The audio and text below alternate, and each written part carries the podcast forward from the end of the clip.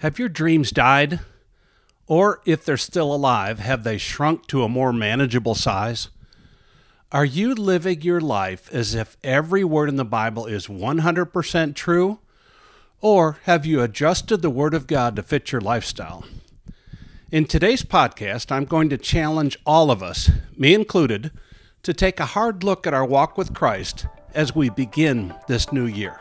Welcome to the Hope, Healing, and Freedom Podcast brought to you by Restoring the Foundations International. Our desire is to equip you with biblical truth to empower you to live a full life of freedom in Christ. For more, please visit restoringthefoundations.org. Now, here's your podcast.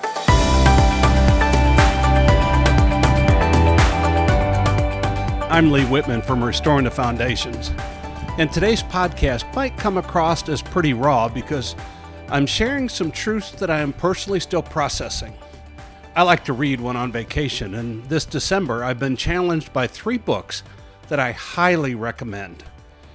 What If It's True by Charles Martin, published by Thomas Nelson. Chase the Lion by Mark Batterson, published by Multnomah. And Your People Shall Be My People by Don Finto, published by Chosen Books. Now, I'm sure the good people at Amazon can deliver them right to your door. If we can tell anything by the attendance numbers at movies, we love movies where the hero shows great courage.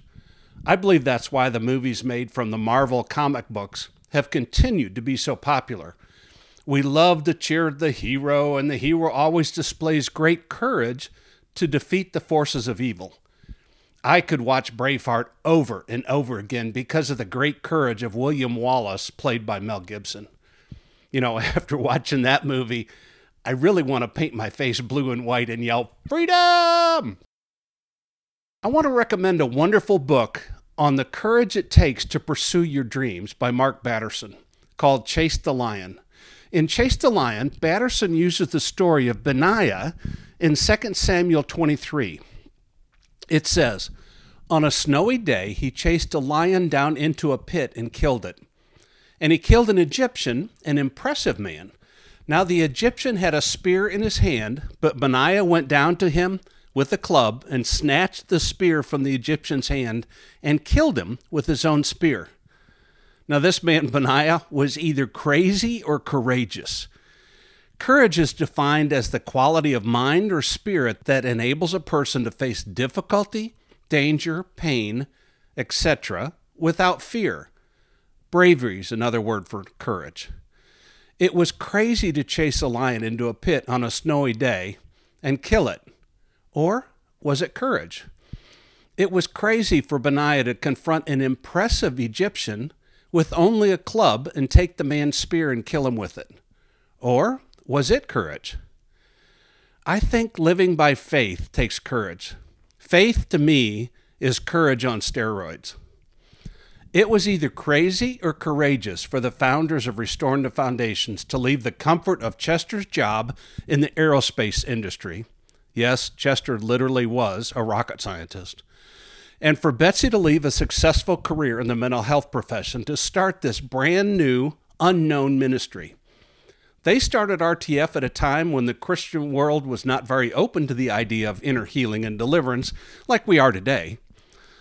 They were some of the very first people to introduce the idea that even Christians needed deliverance from demonic influences in their life. It took courage for them to travel the world and eat a bunch of overcooked chicken dinners to present this unknown ministry called RTF everywhere they went. Today, RTF has ministers in 20 nations around the globe and has touched the lives of people in 120 nations. That's amazing.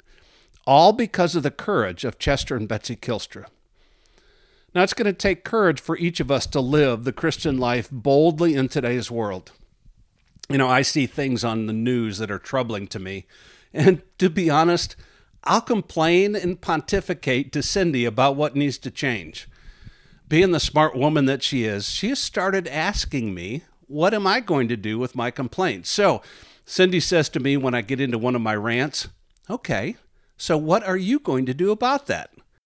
Well, for one thing, I'm going to write to my congressman and express my displeasure with certain government policies. Now, that's a minor form of courage, yet it's the kind of action that is necessary in order to see the changes we believe are needed. It's too easy for us to sit back and complain and hope that someone else does something instead of using our voice to move our country in the right direction. For example, if we don't tell our Congress people to stand with Israel, it is probable that the volume of the many loud voices opposed to Israel could sway their opinion. So, courage comes in many forms, but it is desperately needed to live the Christian life in today's world. I was also extremely challenged by Charles Martin's book, What If It's True? I'll let Charles Martin speak for himself, and you might understand better why I'm so challenged. Martin says, What if every single word of this story, talking about the Bible, is true and I can trust it? What if Jesus really is who he says he is? What if the King of the universe is speaking directly to me through the words of this book? What if what he says is more true than my circumstances? More true than what my eyes see and my ears hear? As I read Martin's book, I was reminded of the scripture in Matthew 5:13 that says, "You are the salt of the earth. But if the salt has become tasteless, how can it be made salty again? It is no longer good for anything except to be thrown out and trampled underfoot by people." This book has made me question how much of what I am believing has been conformed to what I was taught and is not necessarily based on God's Word.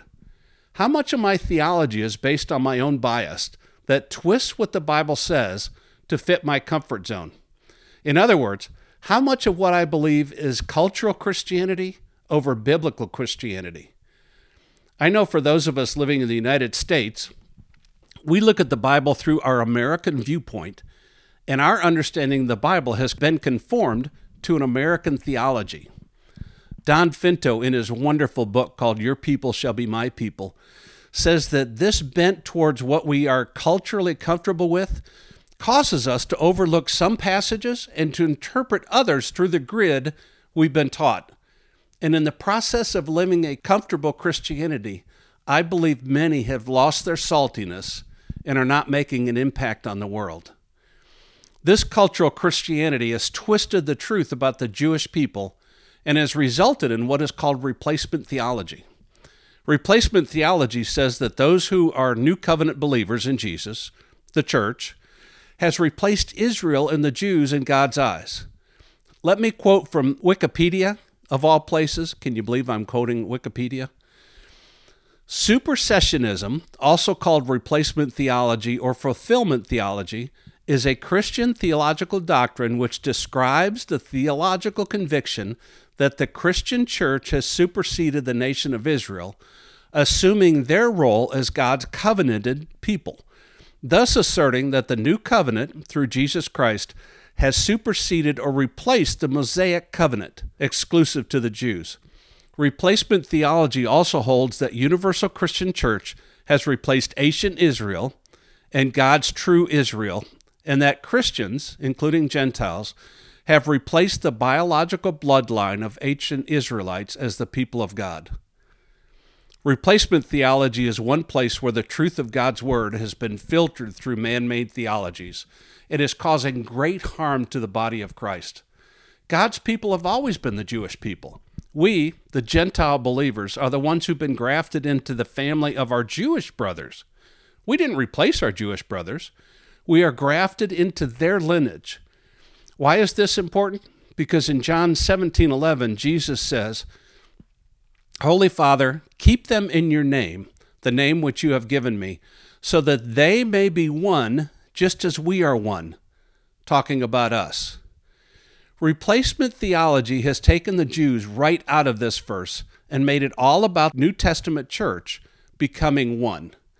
But that's not what Jesus was saying. He was saying that all of his children, Jew and Gentile, become one to show the world the love that we have for each other. By teaching that the Gentile believers supersede or replace the Mosaic covenant has caused great harm to the kingdom of God coming to earth. We are not one as Jesus prayed. As part of replacement theology, we have told Jewish believers in Jesus that they have to become Christians and need to adopt our Christian way of doing things. I believe this is totally wrong. It is totally appropriate for Jewish believers to still celebrate the Jewish feasts and festivals, as well as believe in Jesus as the Messiah. It might do the New Testament church some good to also celebrate the Jewish feasts. I think we're missing out on some of our heritage by ignoring these feasts and festivals. In November, Cindy and I met Donna Jolet. She's an RTF minister who lives in Israel, in Washington, D.C., and took part in the largest pro Israel rally in history. 290,000, mostly Jews and a few of us Gentiles, gathered on the mall in Washington, D.C. to show our support for the nation of Israel. During the day, we had five or six Orthodox Jews come up to us and thank us for being part of that rally. One guy walked up and said, You guys are Christians, aren't you? Why are you here? After we explained that we're standing with Israel, he said, Thank you so much for being here. I think a little bit of the kingdom of God came to earth that day. God is looking for those he can co labor with to bring his kingdom to earth. Now, did we share the gospel with the Orthodox Jew that day in Washington, D.C.? No, not in our words, but in our actions. I think it's time for the rising of the unknowns in 2024. We too often look at what we can't do instead of looking at what we can do. As you read through the Bible, there are so many unknown people, people whose names are never mentioned, who have affected history in a powerful way. For example, we all know the story of the Good Samaritan. What was his name? We don't know. But his love and mercy for this wounded man lying along the road has been spoken of from generation to generation. God is looking for the unknowns to rise in this generation and begin to believe that every word of His scripture is 100% true and begin doing what it says. I think being known by God is more important than being known by the world. So let's stop letting what we see as our inadequacy outshine the power of God and His calling in our life. I have heard some powerful prophetic words about what God is going to do in this year, 2024. I also know that it's very easy to hear powerful prophetic words and to write them off as someone's wishful thinking, or to hear them and sit back and wait in inactivity for God to fulfill the word almost in a posture of, okay, God, we'll see. What if God is wanting you to be part of fulfilling his movement during 2024? What if he wants you to be a Joshua and Caleb who believed God over what they saw with their own eyes and went contrary to what the majority of the people around them said? That's going to take courage on your part, isn't it? But that's okay. God gives courage to those who ask. Well, I hope God is able to make sense of this podcast in your life because I feel like I've struggled to share my heart with you. You know, I've experienced 67 New Year's in my life. And for many of those, I've made New Year's resolutions that have lasted from a few days to several months. This year, I'm not making a resolution, but I am making the choice to live my life with courage. I'm going to do the very best I can to believe and live by every word that is in God's Word.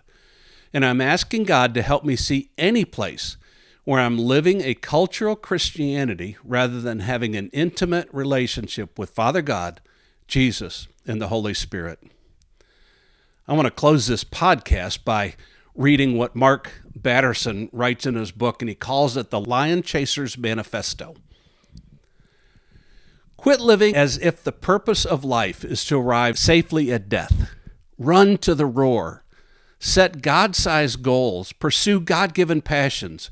Go after a dream that is destined to fail without divine intervention. Stop pointing out our problems, start becoming part of the solution. Stop repeating the past, start creating the future. Face your fears, fight for your dreams, grab opportunity by the mane, and don't let go. Live like today is the first day and the last day of your life. Burn sinful bridges, blaze new trails, live for the applause of nail scarred hands. I got to read that again. Live for the applause of nail scarred hands. Don't let what is wrong with you keep you from worshiping what's right with God. Dare to fail. Dare to be different. Quit holding out. Quit holding back. Quit running away. Chase the lion. Thank you for joining us on the Hope, Healing, and Freedom podcast today. We pray you are blessed and equipped with biblical truth, empowering you to live a full life of freedom in Christ. To learn more about the ministry of Restoring the Foundations International, please visit restoringthefoundations.org. We look forward to seeing you on the next episode.